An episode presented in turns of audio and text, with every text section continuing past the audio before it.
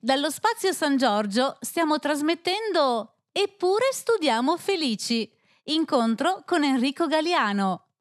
Buongiorno a tutti, io sono Alberto Garlini, uno dei curatori di Pordenone Legge.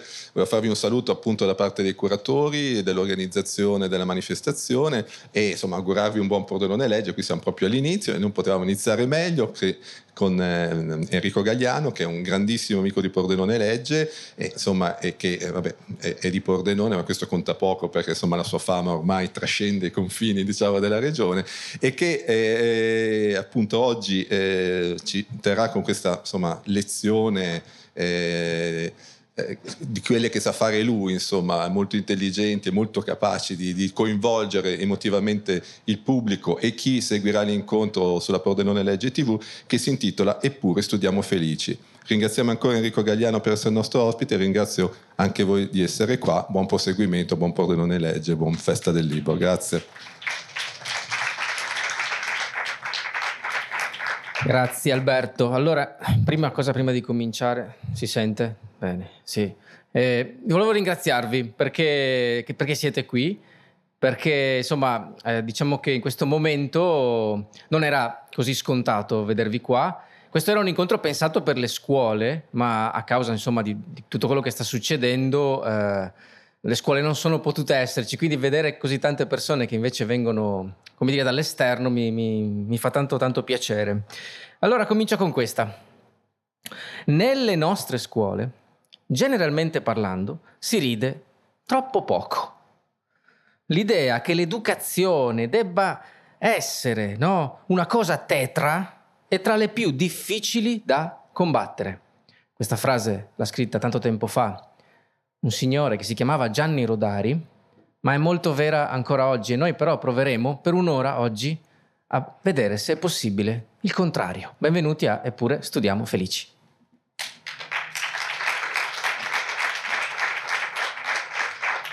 Ma giustamente vi chiederete eh, cosa stiamo a fare noi qua adesso? Cioè, pure studiamo felici, cosa, cos'è sta cosa? Bene, la mia idea è, in realtà è di fare uno spettacolo che dura un'ora e mezza, in cui in un'ora e mezza faccio cinque ore di scuola, sintetizzate in un'ora e mezza, compresse in un'ora e mezza, cinque ore proprio con la campanella che suona, ho portato anche la campanella, ve la faccio sentire perché la scenografia è importante, la parte... Per chi ha nostalgia della scuola veramente... E però, avendo solo un'ora, riduciamo a tre, dai. Ne faccio tre di ore, ok? Così.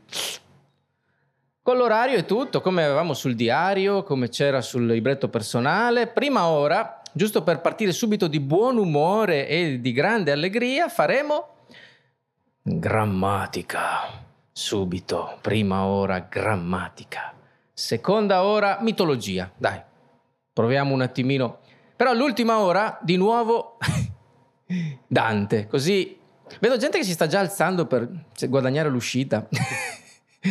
no, fermi qua, per favore, restate qua. Prometto di mettercela tutta per, per far sì che, che stiate bene, che state, siate bene insieme a me. Eh, ho previsto anche un momento test, eh, ve lo dico, così lo sapete prima che non vi fa un effetto sorpresa, troppo sorpresa. Cioè, alla fine di ogni lezione, piccolo test per vedere se siete stati attenti. Hmm. Cominciamo, dai. Prima ora si va con grammatica, ho pensato di fare come argomento un bel ripasso sull'apostrofo. Vi va? Eh.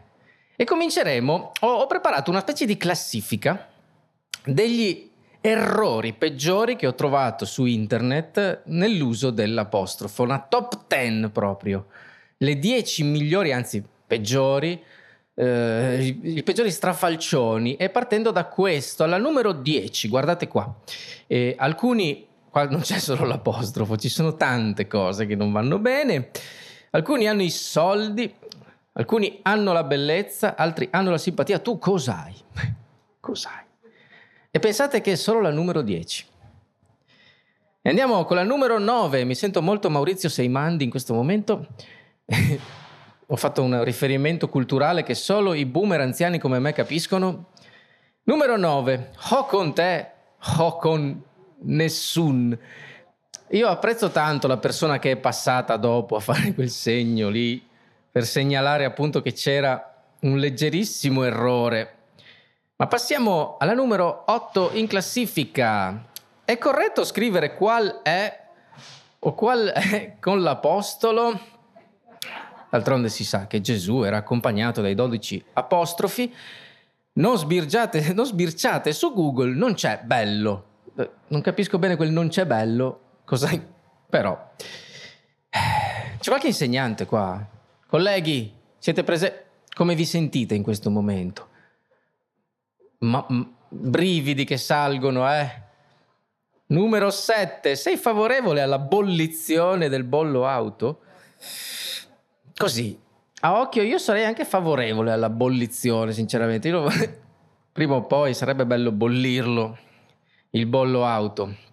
Eh, ce ne mancano, eh. Andiamo alla 6. Perfino Totti si è commosso per questa. Piangere per l'addio di Totti io l'ho fatto. Numero 5. Qua andiamo veramente verso il podio e questa merita, meriterebbe anche il podio, sinceramente. Pedoni sull'atto opposto. Un po' filosofica anche, no? Sull'atto opposto. Eccoci vicinissimi al podio per Bruciore all'inizio del o stomaco. Cosa posso prendere? Ma io forse consiglierei un buon dizionario, forse questo può aiutare per i bruciori, quelli miei, all'inizio del o stomaco. Andiamo con la medaglia di bronzo. Queste magiche Olimpiadi dell'uso scandaloso dell'apostrofo. C'è questa. Questa è difficile da trovare, ma una volta che la trovi dà grandi soddisfazioni. Sapete perché mi ha fatto questa cosa? Perché ho pensato, vabbè, dai, è un refuso.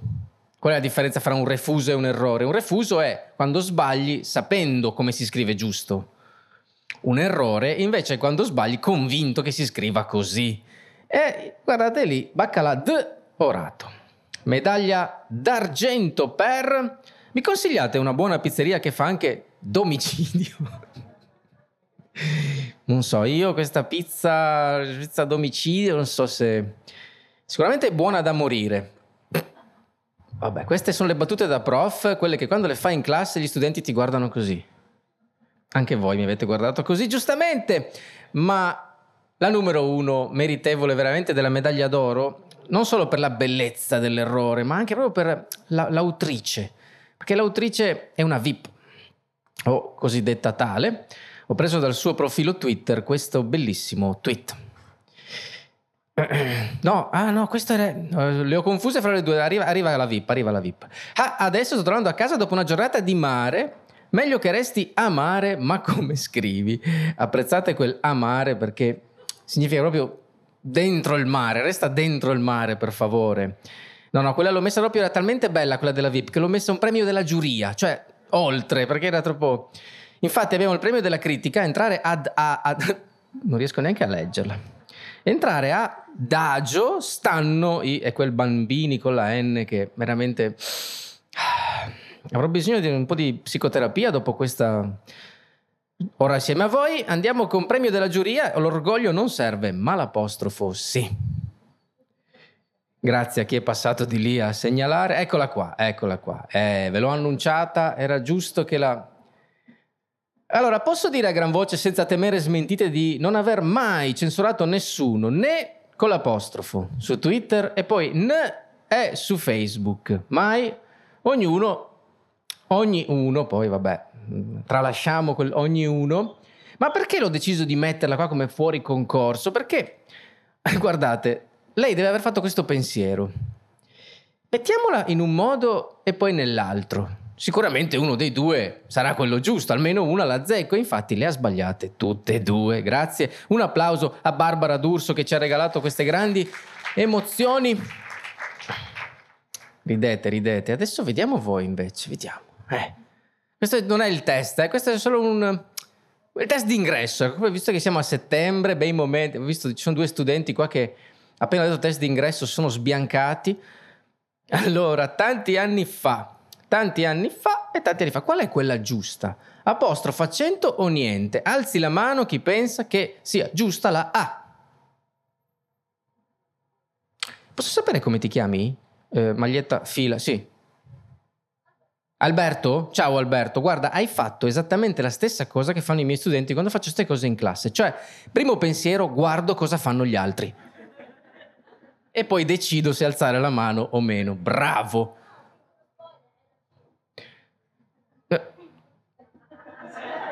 Alberto, bravo, bravo Alberto. La risposta giusta è la C. Andiamo con un altro adesso No, no, ma lascia, lascia. Ah, eh, interazione. È tuo fratello quello, Alberto? Stai già pensando a come deriderlo per tutto il giorno? Che vedo che sei. Come ti chiami tu?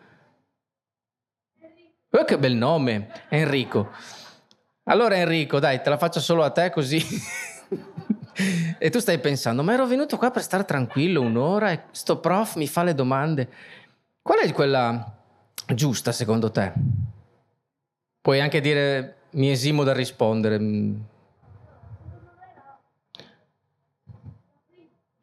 Beh, anche Enrico, in virtù anche del suo nome, fa attenzione.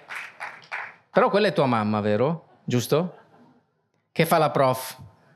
Ecco, forse voi due avrete bisogno di una psicoterapia a breve, perché anch'io con mia figlia sono uguale. Appena nata, subito, appena sbagliava un congiuntivo, così subito. Eh. Va bene, dai. Ultima. Vi lascio stare adesso, poveri, vi ho già torturato abbastanza. Qual è quella giusta? Un atleta, con l'apostrofo. E un atleta senza, oppure una persona che pratica sport a livello agonistico. E con questa ce l'asciughiamo di sicuro. Qual è quella giusta? Allora, la A. Alzi la mano chi pensa che sia la A. La B. E la C. Vabbè, la C. La C è sempre giusta. Consolazione. Beh, vedo che qualcuno proprio non ha mai alzato la mano, ha adottato la famosa tecnica dell'opossum, si chiama così, fingersi morti.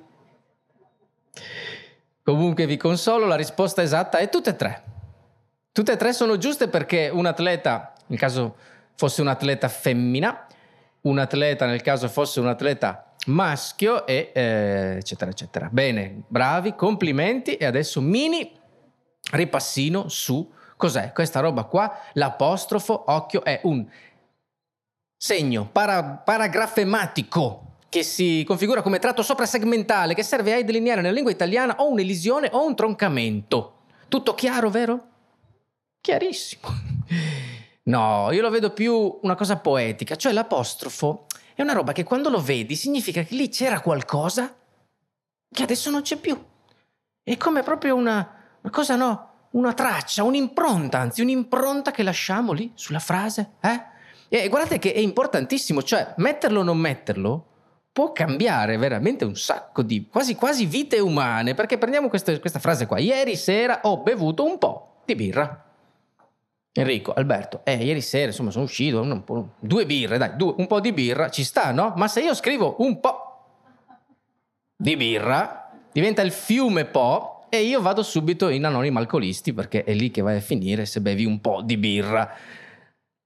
Ma vediamo quest'altra, no? Questa ha un cambiamento significativo non per noi, ma solo per una persona che è la moglie di Bonucci, perché eh, dice Bonucci ieri sera ha baciato un atleta della nazionale, l'atleta femmina sarà nazionale femminile, che ne so. Eh, però tolgo l'apostrofo, atleta maschio, appunto, vedete la moglie di Bonucci comincerà a farsi un po' di domande che poi, detto fra noi, ci avete mai pensato? Com'è che non c'è neanche un calciatore gay? Non ce n'è neanche uno. Ma sarà strana sta cosa. Ah, Alberto, Enrico, è strano, vero? Io direi di dirglielo quasi quasi a, a tutti i calciatori gay, nonché, cioè, se sei omosessuale, cioè non è che se lo dici sei meno uomo, se lo dici sei meno macio, sei meno... Anzi, secondo me, se lo dici a tutti tranquillamente, senza farti grossi problemi, è lì che dimostri di avere coraggio, eh, di essere un uomo, du, di essere coraggioso. Basta, scusate, scusate, le solite cose dei prof che parlano così. Allora, vi siete mai chiesti perché noi insegnanti siamo così... Aiutami Silvia a trovare la parola, rompi... rompi... Eh... eh Pensate voi come finisce la parola. Perché noi insistiamo sempre perché scriviate giusto, perché non facciate errori? Perché siamo lì sempre? Perché siamo precisini? Siamo no? No. io credo che sia una questione di gentilezza. Vi faccio vedere, lo albero è alto, no? Errore, vero? Cioè, lo albero è alto? No. Invece l'albero è alto. Qual è la differenza quando leggi queste due? Cioè che qua fai un po' di fatica in più, vero? Un pochino di fatica in più a capire cosa ci sta cercando di dire, vedere cosa, cosa voleva dirmi. Alb- l'albero volevi dire, no? Ecco, scrivere giusto, scrivere corretto non lo si fa perché è una questione di gentilezza. È come la stessa differenza che c'è fra prepari una cena per un amico, no? Lo albero è alto e buttargli lì le cose, ciappa qua, mangia, arrangiati. E tu devi capire come mangiare. Cosa. Invece l'albero è alto, gli metti primo, secondo, tutto perfetto. È una questione proprio di gentilezza. E, e guardate che non è tipo la grammatica devi fare così, bisogna fare così. La grammatica fa una fotografia di com'è la lingua in quel momento lì, di com'è, com, come si dicono le cose. Ecco, perché vi faccio vedere questa, ocio. Ocio. Termine tecnico, ocio. Pace non trovo e non ho da far guerra. Cos'è? Un altro degli errori di quelli di prima? Dov'è qua l'errore, Silvia? Dov'è? Dai, si vede. È, è la palissiano. È evidente. La O, no, è sbagliato. Si scrive con l'H senza l'accento. Ma chi è questo che fa sti errori qua? Ebbene, il più grande poeta lirico italiano di tutto il Medioevo e forse anche europeo, Francesco Petrarca, in un suo sonetto noi troviamo scritto così, pace non trovo e non ho da far guerra. Perché la lingua cambia. In quel momento storico il volgare stava diventando italiano, si stava ancora cercando di capire come scriverlo sto verbo avere, che in latino ha l'H, eh, no? E quindi anche noi in alcuni casi ce l'abbiamo, la H, in altri no. Quindi non era errore allora, ma per noi lo è oggi. Quindi, morale della storia, per tutti quelli che vanno ancora a scuola, se vi capita di fare lo stesso errore e il prof o la prof eh, ve lo segna in rosso, voi arrivate lì e dite no prof, l'ha fatto anche Petrarca. Eh. Infatti guardate come si scriveva prima dell'invenzione dell'apostrofo, tutto attaccato. La cosa corretta era scrivere tutte le parole attaccate, difficilissimo da capire, come se, come se io scrivessi così, oggi, no? Parte che secondo me sta tornando un po' in auge quella scrittura, guardate qua, sempre da un'altra, insomma, VIP, chiamiamo così, vedete, gli hashtag stanno ritornando al Medioevo. Sì, ok. Ma quando? Cioè, adesso, bravo, bello, tutto interessante, ma quando si, si mette sto apostrofo? Ecco, io lo vedo un po' come due ragazze molto gelose, quelle due vocali lì, no? Che si incontrano, la arancia. E una, soltanto una può, può restare. Soltanto una eh, deve restare. La arancia, vedete, è proprio questo. E, e guardate che l'apostrofo è come il sale. Non pensate che sia una cosa, delle regole super mega. No, è come il sale. Cioè, a volte ci sta, a volte dipende se ti piace o non ti piace, a volte decisamente non ci sta. Tutto qua. Per esempio, nella pasta il sale obbligatorio, no? Cioè, se non metti il sale. Nelle patatine il sale, boh, non è obbligatorio, ma meglio metterlo. Dei popcorn liberi. Ognuno al suo gusto. Eh, sul profiterol. Cioè, profiterol col sale. Anche no, giusto? Vediamo dove è, come dire, qualcosa che, che, che, che va, um, che va assolutamente messo. Quando noi vediamo la lettera O. Lo istante, quello amico, quando è la O la vocale che introduce, allora sapete che dovete andare di apostrofo e allora infatti, vedete, facile. Con la O, tacchete. Oppure con quelli che i nostri due eroi dell'apostrofo hanno indovinato prima, gli imperativi, di, da, sta, fa, va. Cioè tipo di qualcosa e da qua, no? Le frasi in cui dai un ordine a qualcuno o chiedi qualcosa, no? Sta calmo, fa piano, va a, ca- ca- a casa. Ecco, lì apostrofo. Tutto chiaro fino a qua? Memorizzate perché arriva il test, eh? Ocio di nuovo e due. Terza cosa, dove come il sale, un po'. Questo è un favore personale che vi chiedo. Metteteci. Perché so che sta diventando accento adesso, ma fate, fatelo per noi che vogliamo ancora resistere con questo apostrofo. Poi, patatine, la A. No, lì si può dire quella amica, non è errore dire quella amica. Certo però è meglio, molto meglio, scrivere quella amica.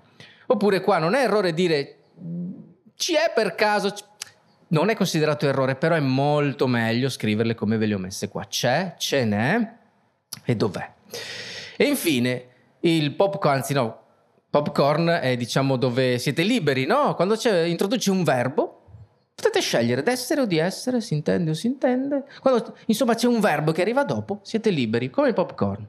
Invece non mettetelo qui, sul qual è. Per favore, non fatelo. Ricordate, come ti chiami? Ah, lo stavo chiedendo al ragazzo più giovane. Comunque grazie. Chiara? Chiara. E tu? Leonardo? Fai, una foto mentale a questo quale. Grazie. E poi quando l'un, no? Introduci un maschile, no? Quindi un altro, nessun altro, qualcun altro. Bene, fine della lezione, si va col test. Allora chiedo a Alberto, stavolta non ti faccio la domanda, eh, ti chiedo di tenere il punteggio del pubblico, ok? Cioè io adesso conterò per alzata di mano chi... Eh, e se la maggioranza indovina vale un punto. In tutto abbiamo 10 domande e quindi se le facciamo tutte giuste, 10. Ci sei? Bene. Alzi la mano chi pensa che sia giusta la A. Cioè che la, la risposta sia A. La B o la C? Leonardo, segna uno. È giusto, è giusto. Eh sì, scusami, eh, sai, sono anziano e quindi... Alberto, eh, ho confuso Leonardo con Alberto. Alberto, segna un punto, andiamo con la 2. Qual è? Qual è o entrambi? A. Alzi la mano chi pensa che la risposta esatta sia la A. La B e la C. Alberto, segna due punti, siamo fortissimi. E va con calma, va con calma entrambi. La A, alzi la mano. Bene, la B. E abbiamo già vinto. E tre punti fatti. E adesso l'ultima per queste domande qua, così possiamo già arrivare quasi. Insomma, all'unplane. A, ce n'è, ce n'è o entrambi? A, alzi la mano. Ma qua devo contare, mi sa. Ok, B, C. Quattro punti. Fatevi un applauso per questo unplane. Bravi, bravi, bravi, davvero bravi. Dallo spazio San Giorgio stiamo trasmettendo Eppure studiamo felici. Incontro con Enrico Galiano. E adesso la campanella, dove ho messo la campanella? Perché è finita l'ora di grammatica. Nel, nello spettacolo che facciamo ci sarebbe il momento musicale. Scusate, fate finta di non... E quindi c'è il momento del cambio dell'ora che occupiamo con delle poesie musicate. Questa ve la leggo e basta, senza poterla musicare perché manca la, la, il cantante. C'era una volta un lago e uno scolaro, un po' somaro, un po' mago. Con un piccolo apostrofo lo trasformò in un ago.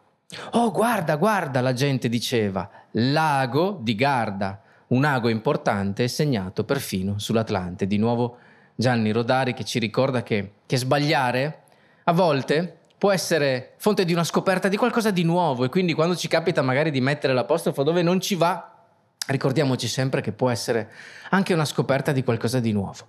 E adesso, seconda ora, mitologia. Una delle mie materie preferite. Quando andavo a scuola, l'ora di epica, ragazzi, la aspettavo per tutta la settimana. Invece so che alcuni studenti dicono no, l'ora di epica. Invece è secondo me una delle materie più belle del mondo. E a cosa servono i miti? Perché studiamo l'epica? Perché leggiamo l'Iliade, l'Odissea? Perché lo facciamo? Perché lo facevano gli antichi. Gli antichi studiavano e si raccontavano anzi i miti, sapete perché? Perché era il loro modo di dare le spiegazioni di quello che succedeva. Cioè, non avendo la scienza, loro ricorrevano al mito. Il mito serviva a dire, ok, vedono un fulmine, non è una scarica elettrica determinata da una diversa pressione atmosferica che... No, è Zeus che si è arrabbiato. E, oppure, non lo so, arriva il maremoto, non è un movimento della crosta terrestre che attraverso la, l'incontro di due placche, no, è Poseidone che fa pum, pum, così, coi piedi. Noi oggi da chi andiamo a fare queste domande? quando abbiamo delle domande esistenziali, delle curios- da chi andiamo? Eh? Da Google, esatto. Andiamo da lui, non so se si vede fino in fondo, ma in realtà ho scoperto che ancora oggi si fanno le stesse domande che si facevano migliaia di anni fa a Google. E infatti stavo iniziando a scrivere, no? Cosa succede se, perché la domanda a cui risponderà il mito che vi voglio raccontare, e neanche finito di scrivere, cosa succede se si trattiene la cacca? Sapete che ti mostra in sequenza le più richieste. Mi chiedo come mai la, più, la domanda più, più, fatta sia. No, il mito che vi voglio raccontare non parla di quello. Eh. Dopo vedrete di cosa parla. Cosa succede se non si ritira una raccomandata? Cosa succede se prendo la pillola in ritardo? Cosa succede se prendo la pillola in anticipo? Forse la ragazza che ha qualche dubbio. Cosa succede se inizi a versare del liquido in un recipiente comunicante con un altro? Va bene, ma in una stanza buia illuminata con una torcia una banana. Non so. E vabbè, di nuovo, la penultima domanda fatta, vedete cosa succede se non si va in bagno per una settimana? Forse era il primo che voleva provare a riformulare perché non aveva trovato la risposta. E l'ultimo, vabbè, un chimico che forse vuole cercare di far esplodere qualcosa. E allora ho provato a riformulare anch'io, no? Perché questa è la domanda a cui risponde il mito che vi racconterò. Cosa succede quando si muore? Eh, è possibile in qualche modo vivere per sempre? Era questa la domanda che mi premeva dentro. E di nuovo ho scritto, quando si muore dove si va? Vabbè, si muore sole, cosa si sente? E, e quinto posto, quando si muore si va subito in paradiso? ho fretta, eh? Veloci qua. Quando si muore la pensione va restituita domande molto esistenziali. Ma si ritorna, vedete, alla penultima, deve essere sempre lo stesso. Quando si, quando si muore si fa la cacca. C'è qualche scienziato, qualche, non so, anatomopatologo che ci può dare una risposta a questa domanda veramente profonda? Allora provate a riformulare, dirò, c'è vita dopo la morte? Entra e lo scoprirai. C'è vita dopo su Marte, su altri pianeti? C'è vita dopo Marzullo? E c'è vita dopo la morte del reddito fisso. Vabbè.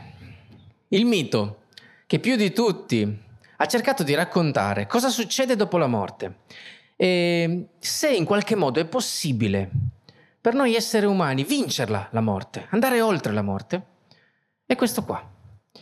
Il mito che parla di Orfeo ed Euridice. Un mito che in realtà ha avuto un sacco di remake nella storia. Nel cinema, ad esempio, con questo film, Robin Williams eh, ri- ripropone praticamente la stessa trama di questa, di questa, vecchia antica favola. E poi, naturalmente, la sposa cadavere, cioè proprio, anzi, il sottotitolo del nostro mito, Orfeo ed Euridice, dovrebbe essere La sposa cadavere. Ma chi era, chi era questo Orfeo? Orfeo era il più grande musicista dell'antichità e pensate, in realtà è basato su una storia vera, cioè è veramente esistito un Orfeo musicista che attirava tutte le folle.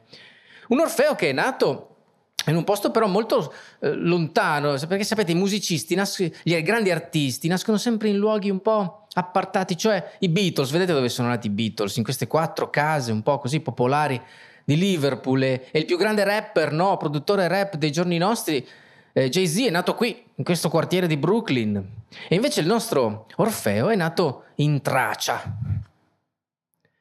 Domanda a sorpresa. Dov'è la Tracia? Gente che si allaccia subito le scarpe, improvvisamente cerca le cose nella borsetta. Qua è l'attuale, è l'attuale Bulgaria, la Tracia. E il nostro Orfeo suonava la lira.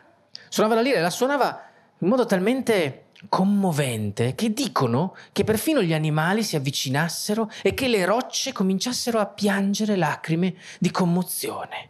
Eh? Era il più amato, poi c'era una vera rockstar, un sacco di gente veniva a vederlo e, e fra tutta questa gente una ragazza un giorno andò ad assistere a uno dei suoi concerti ed era lei, Euridice, che era fondamentalmente la prima groupie, cioè visto quel concerto, ah, si innamorò di questo cantante, bravissimo, e lo seguiva dappertutto. Poi, no, a un certo punto Orfeo le fa l'occhiolino e dice vieni con me nel camerino. No, ma in realtà si innamora, Orfeo, proprio pazzo, di colpo di fulmine, e le chiede subito di sposarlo, ma, come sempre, quando no, la storia sembra mettersi bene, ecco che arriva il guastafeste nelle, nelle vesti di quel signore lì che vedete qua, quello a destra, che si chiama Aristeo. Aristeo, che la seguiva dappertutto, anche lui la voleva, ma vedete, non ha proprio la prestanza. E poi c'è anche un leggero dettaglio, cioè mentre Orfeo è il più grande musicista della... Aristeo era un dio minore che presiedeva alla dire, preparazione dei prodotti caseari, era fondamentalmente il dio del formaggio, ecco. Quindi fra Orfeo, grande musicista, bellissimo, physique du rôle, la lira, eh, eh, e il dio del formaggio, naturalmente vinceva, vinceva il nostro Orfeo, ma un giorno Aristeo era particolarmente eccitato, la segue perché vuole violentarla, Diciamo, diciamo, le parole come stanno. Nei, nei, miti antichi c'è sempre un dio che vuole violentare una mortale, da qualche parte ce n'è sempre uno che... Eh. E questa volta è Aristeo, solo che Euridice scappando Qua non si riesce bene a cogliere, ma lì sul piedino, sulla caviglia c'è una vipera che tsk, la morde. La morde e la uccide, subito. Muore sul colpo. E allora vanno ad avvisare Orfeo. Euridice è morta, Euridice è morta. E qua ci sono tante versioni del mito. Quella che a me piace di più è questa, quella che Orfeo non piange, non si mette a fare le canzoni strappalacrime, no. Lui dice, ah sì? E io vado a riprendermela e prende e va a cercare la porta che dà sull'inferno suonando la sua lira e usando la sua lira come strumento per arrivare giù, giù, giù, giù, fino nelle più grandi profondità. Infatti chi incontra subito? Caronte, dagli occhi di bragia, no? Carondimonio, che gli dice no, tu non passi dal fiume a Caronte, non puoi, non puoi, non puoi passare di qua e invece Orfeo si mette a suonare, no? La lira e Caronte si commuove, va bene, e lo fa passare. Poi c'è Cerbero che gli abbaia, gli ringhia contro, ma Orfeo si mette a suonare e, e Cerbero... Ultimo step. Ade con Proserpina o Persefone, che dir si voglia, Marito e moglie sono i due sovrani, le due divinità che sovrintendono al giù agli inferi, no? Ade, sarà la ventesima volta che qualcuno ci prova, no? A cercare di andare nell'aldilà per recuperare. Orfeo arriva lì, voglio riportare mia moglie in vita e Ade dice, basta, basta chiedere queste cose. No, non se ne parla neanche, ma sua moglie lì di fianco lo guarda e fa così, ma che carino che ha fatto tutta questa strada per lui. E Ade continua a dire, no, non si può, è una regola, è una legge, non, non, si, no, non si, può. Però Pro, Proserpina dice, ah sì, Ade? Tu dici di no, allora io sarò io che non ti darò una cosa molto preziosa per un po' di tempo se non lo farai risalire. E Ade dice, ok, ma mette una regola. Una regola sola, eh? Però bella rigida. Dice, va bene Orfeo, puoi riaccompagnare Euridice su nella superficie, va bene, ma lei ti starà dietro, tu sarai davanti, non dovrai mai voltarti. Se ti volti anche solo una volta, la perderai stavolta per sempre. Orfeo, tutto qua. E parte, ma non sa. Non sa che non è così facile, perché inizia a camminare e non sente né passi né niente. E cammina un bel po' e continua a non sentire niente, no? E si chiede, oddio, vuoi vedere che Ade mi ha fatto uno scherzo, mi ha detto così solo perché vuole che voleva che me ne andassi? E allora hai tentato di girarsi, ma beh, resiste, resiste. E continua e non sente niente. Solo quando arriva verso la fine, anche qua ci sono diverse versioni del mito, quella che ho scelto per voi è quella che a un certo punto lui dice sì, comincia a parlare, ma per dire cosa? Per dire, ma Orfeo, perché non, perché non ti giri? Orfeo, che cos'hai? Dimmi cos'hai. Parlami. E lui, no, stai zitta, non posso dirti cosa, non, non, non posso girarmi. Ma non mi ami più? Comincia a chiedere, e lui dice, no, non posso, perché se no... E, e continua a insistere, insistere, insistere, fino a che... E qua entra in gioco il sadismo degli insegnanti. Non vi dirò come finisce la storia. È un sadismo voluto, perché mi piacerebbe che chi non ha mai letto questa storia o chi insomma non se la ricorda bene, chi non la conosce, finito questo incontro, siamo a Pordenone Legge, c'è la biblioteca, ci sono le librerie, andassi in una libreria, in biblioteca o anche su internet se volete, a cercarvi, a leggervi il finale di questa bellissima storia. Sarebbe per me una missione compiuta. Vi lascio solo con quella che è un po' la risposta che cercavamo, no? Cosa ci succede quando si muore? È possibile per l'uomo vincere la morte? Ecco, questo mito ci dà un grande insegnamento, ci dice questo, ci dice no, la morte, la morte no, non riesci a, a vincerla, però, però eh, l'arte, la grande arte e l'amore, l'amore, è meglio ancora se le due cose sono messe insieme, quindi se la grande arte è ispirata dall'amore, con quella, magari solo per un secondo, però la vita può essere più forte della morte. Grazie.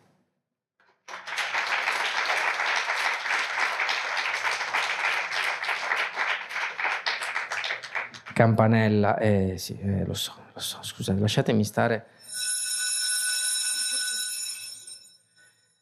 Terza e ultima ora.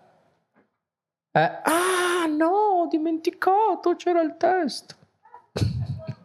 Siamo a quattro punti, vero Alberto? Dai.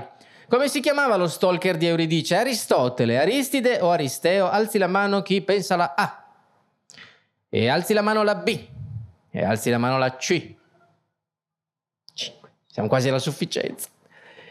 E come si chiamava invece il cane a tre teste? A. Caronte. B. Cerbero. E, no, sì, sì, C. Fufi. Eh, Fufi chi? Enrico dice Fufi. Eh, e siamo già alla sufficienza. Non fate come i miei studenti che adesso bah, basta, non rispondiamo neanche più chi se ne va. Il 6 ci siamo arrivati. E ultima di questa tranche, invece il nome della moglie di Ade. Era Ada o Persefone? Era Ada Persefone. Cioè, che pubblico, ragazzi, siamo a 7, ma adesso andiamo a farci del male. Eh, il 7 sarà l'ultimo, cioè proprio siete accontentatevi, un bel voto comunque. Anche Dante, anche Dante fa un po' da Google no, eh, per noi, perché credetemi che dentro la Divina Commedia è possibile trovare veramente tutte le risposte che cerchiamo. E io ne avevo una che mi stavo facendo un po' di tempo fa, no? E credo che alcuni di voi se la sono fatta, cioè eh, perché il mondo va così male? Ecco, una domandina da niente. Ebbene, nella commedia c'è la risposta. C'è, c'è, c'è. Eh, innanzitutto questo, vabbè, è un po' come è fatto l'universo secondo Dante, no? È una, una grande cipolla una grande cipolla dove la Terra è al centro, no? e poi ci sono questi, queste sfere che sono i, i, cieli che la contornano. Il viaggio di Dante è questo qua, vedete, lui parte da qua, da là sotto e va su. E una cosa che mi ha sempre veramente fatto, non so, stupire, mi stupisce anche adesso che ve ne parlo, è questa. Perché noi pensiamo che andare all'inferno sia andare giù, vero? Quando leggiamo in terza superiore ci danno la Divina Commedia o in seconda media la leggiamo per la prima volta, ci immaginiamo che andare giù all'inferno sia scendere, scendere, scendere, scendere, vero? Invece se guardi bene il viaggio che fa Dante, non è uno scendere, guardate, lui da lì deve arrivare dove c'è la rosa, lassù dove incontrerà poi Dio. Il suo viaggio in realtà è sempre un salire. Quindi già solo così come è disegnato il viaggio di Dante ci dice una cosa molto bella, secondo me, cioè che anche quando siamo convinti che stiamo cadendo, che stiamo scendendo, che stiamo perdendo, che stiamo fallendo, che, stiamo andando, che le cose stanno andando male, in realtà stiamo già salendo.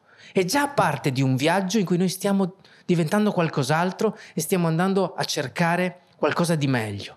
Eh, scusate, ma eh, mi vengono già i brividi così. Comincio, beh, comincio bene. Comunque, dov'è che troviamo la risposta alla domanda perché il mondo va così male? Cielo di Venere, canto ottavo del paradiso. Qua non c'è più Virgilio, lo saprete, forse qualcuno si ricorderà dai tempi della scuola o qualcuno lo sta facendo adesso, che diciamo Virgilio accompagna Dante per un certo punto, poi non può più. Arriva un'altra persona, Beatrice, proprio lei, la ragazza, perché di ragazza si parla, essendo morta molto giovane, di cui Dante ha, ha scritto, si è innamorato, in realtà eh, nella storia vera, il rapporto fra Dante e Beatrice no, oggi ci farebbe ridere perché il massimo che è successo fra di loro è che lei lo salutava. Questo è stato il massimo del loro rapporto, del loro interscambio. A un certo punto addirittura ha smesso anche di salutarlo. Lei, così, si era un po' arrabbiata perché lui ha scritto delle poesie per altre, lei se l'era presa. Però, ecco, questo è stato il loro rapporto, ma Dante l'ha leggermente idealizzata e l'ha fatta come accompagnatrice, no? Rappresenta la grazia divina che lo accompagna verso il paradiso, no? E quando è nel canto ottavo, è nel cielo di Venere. Tutto voluto, cercato questo il, il cielo degli spiriti amanti, no? E incontra questo signore qua, Carlo Martello. Chi era Carlo Martello? Carlo Martello era eh, l'erede al trono degli Angiò, diciamo un, un nobile, un, un, futuro, un, futuro, sovrano che Dante ha conosciuto di persona. Era passato per Firenze una ventina di giorni, vacanza, no? Su Booking, ha trovato, e Dante l'ha accompagnato a fare in giro per Firenze, per la Toscana, insomma sono diventati amici. Condividevano molti interessi letterari, ma purtroppo Carlo Martello non è riuscito a diventare sovrano perché è morto giovane. E però Dante è rimasto talmente colpito da questa personalità che ha deciso di portarlo in paradiso e nel paradiso lo incontra e quando arriva da lui glielo chiede.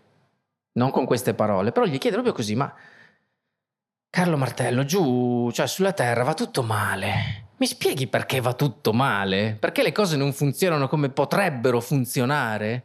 Dice Dante, io lo so che potrebbe, ma perché non vanno? Eh? Risposta di Carlo Martello. Sempre natura.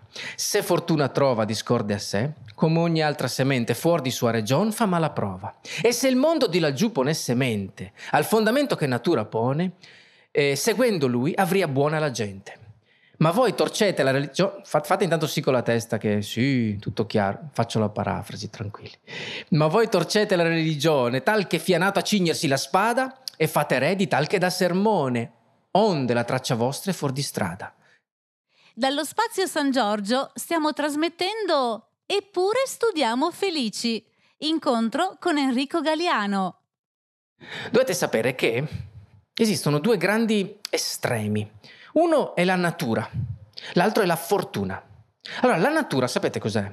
È ciò che ognuno di noi, quella cosa che ti rende unico nell'universo, quella caratteristica che hai solo tu. Invece la fortuna è il caso, cioè dove va a finire, dove vai a finire, no? Dove ti trovi, la tua sorte, cioè la, la, il posto in cui vieni messo, vieni messo in vita. Bene?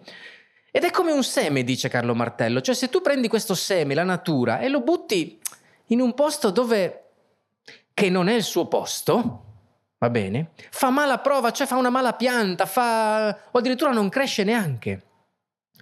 E se il mondo si ricordasse di questo fondamento che c'è dentro ognuno di noi, ognuno ce l'ha, anche chi è convinto di non avere nessun talento, nessuna capacità, niente, se il mondo però si ricordasse che invece c'è, Va bene?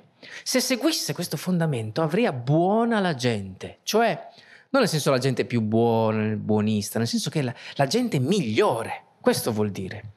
Ma voi cosa fate? Prendete uno, no? Che è nato a cignersi la spada, uno che è bravo, un soldato, e lo fate diventare prete. E prendete uno che è bravo, no? A, a, dovrebbe essere un prete e lo fate diventare soldato, re, condottiero ed è per questo che la traccia vostra è fuori di strada. Sapete cos'è questa? Questa è la pietà vaticana scolpita da Michelangelo Buonarroti all'età di 21 anni. L'ha iniziata a 21 anni, l'ha finita a 23, 24. Comunque fa sempre ridere perché Michelangelo a 21 anni ha fatto la pietà io a 21 anni al massimo facevo pietà. Tolto questo, sapete cosa diceva Michelangelo? Parlando proprio della pietà. Lui diceva che la pietà era già dentro il pezzo di marmo, il grande no, blocco di marmo. Infatti ci ha messo un sacco di tempo a trovarlo questo blocco di marmo. L'ha cercato, ricercato, non l'ha trovato subito, perché ha detto che era già lì dentro. E Addirittura scrive Michelangelo. Ehm... Ho un vuoto di memoria. Vi faccio direttamente la parafrasi di quello che scrive in un suo sonetto. Scrive appunto che la pietà è già dentro il marmo e che lo scultore quello che fa è togliere, togliere cose di modo che la, la scultura venga fuori. Ecco, quello che Carlo Martello, Dante e anche Michelangelo ci stanno dicendo è che dentro ciascuno di noi c'è già un capolavoro, una pietà, c'è già la bellezza. Tutto quello che dobbiamo fare è riconoscerla, togliere ciò che non le permette di mostrarsi al mondo e mostrare al mondo il capolavoro che siamo. Grazie. Applaudite, sì. Come siamo coi tempi? Che mi hanno detto che devo finire, eh, giusti. Sì, sì, sì, ce la facciamo. Allora, ultimo test, siamo al 7 intanto. Allora, in quale canto Dante incontra Carlo Martello? A. Ottavo dell'inferno. Bene. B. Ottavo del purgatorio. E C. Ottavo del paradiso. E 8, ragazzi, stiamo andando veramente e qual è il sinonimo migliore di fortuna nel senso che ha usato Dante? Questa eh, dovete un po' ragionarci su. A. Caso. B. Successo. C. Buona sorte. E un po' di persone non hanno alzato mai la mano. O possum pieno, però la maggioranza ha fatto giusto, quindi vince la maggioranza e siamo a 9. Dai, ormai ce la dovete fare. Dai, come si chiama la scultura che hai visto prima? La bontà, la carità o la pietà? la pietà? Dai, andiamo direttamente su quella... Grazie. Allora 10 direi che complimenti per questo unplane, bravo pubblico di Pordenone Legge che siete, avete portato a casa questo 10. Vi lascio, anzi, vi volevo Solo ricordare una cosa, perché questo spettacolo è nato a supporto di una onlus, che è qua rappresentata da questa slide. Eh, qualche anno fa mi sono imbattuto per puro caso su una storia, la storia di un ragazzo giovanissimo di 22 anni che amava fare volontariato, sì, però aveva in mente anche una carriera personale, insomma. E aveva vinto una borsa di studio per andare a New York. Cioè, 22 anni, borsa di studio per andare a studiare a New York, cosa fai? Bene, lui però, poco prima di partire per, per New York, eh, va a fare un, mesetto di volontariato eh, in un posto vicino, insomma, alla Turchia, dove ci sono molti... dove, dove l'immigrazione crea diverse problematiche, e vede un sacco di bambini completamente lasciati da soli.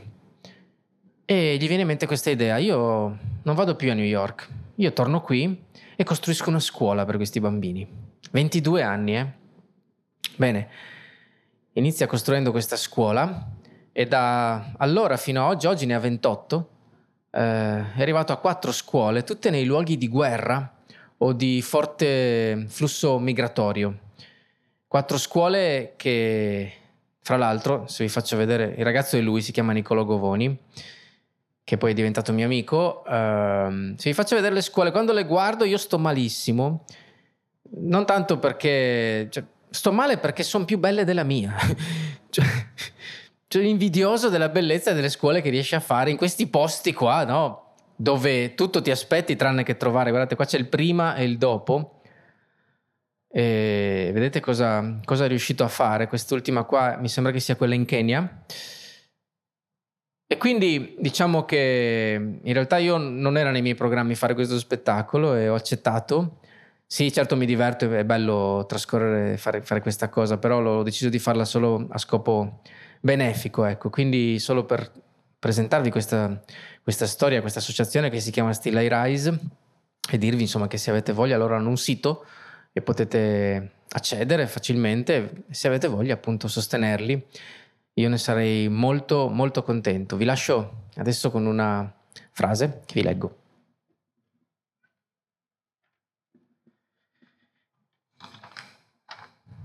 Questa è la parte più bella di tutta la letteratura. Scoprire che i suoi desideri sono universali, che non sei solo o isolato da nessuno. Tu appartieni. Francis Scott Fitzgerald. Grazie. Grazie per aver ascoltato la radio di Pordenone Legge. Tra poco in onda un altro incontro. Resta sintonizzato.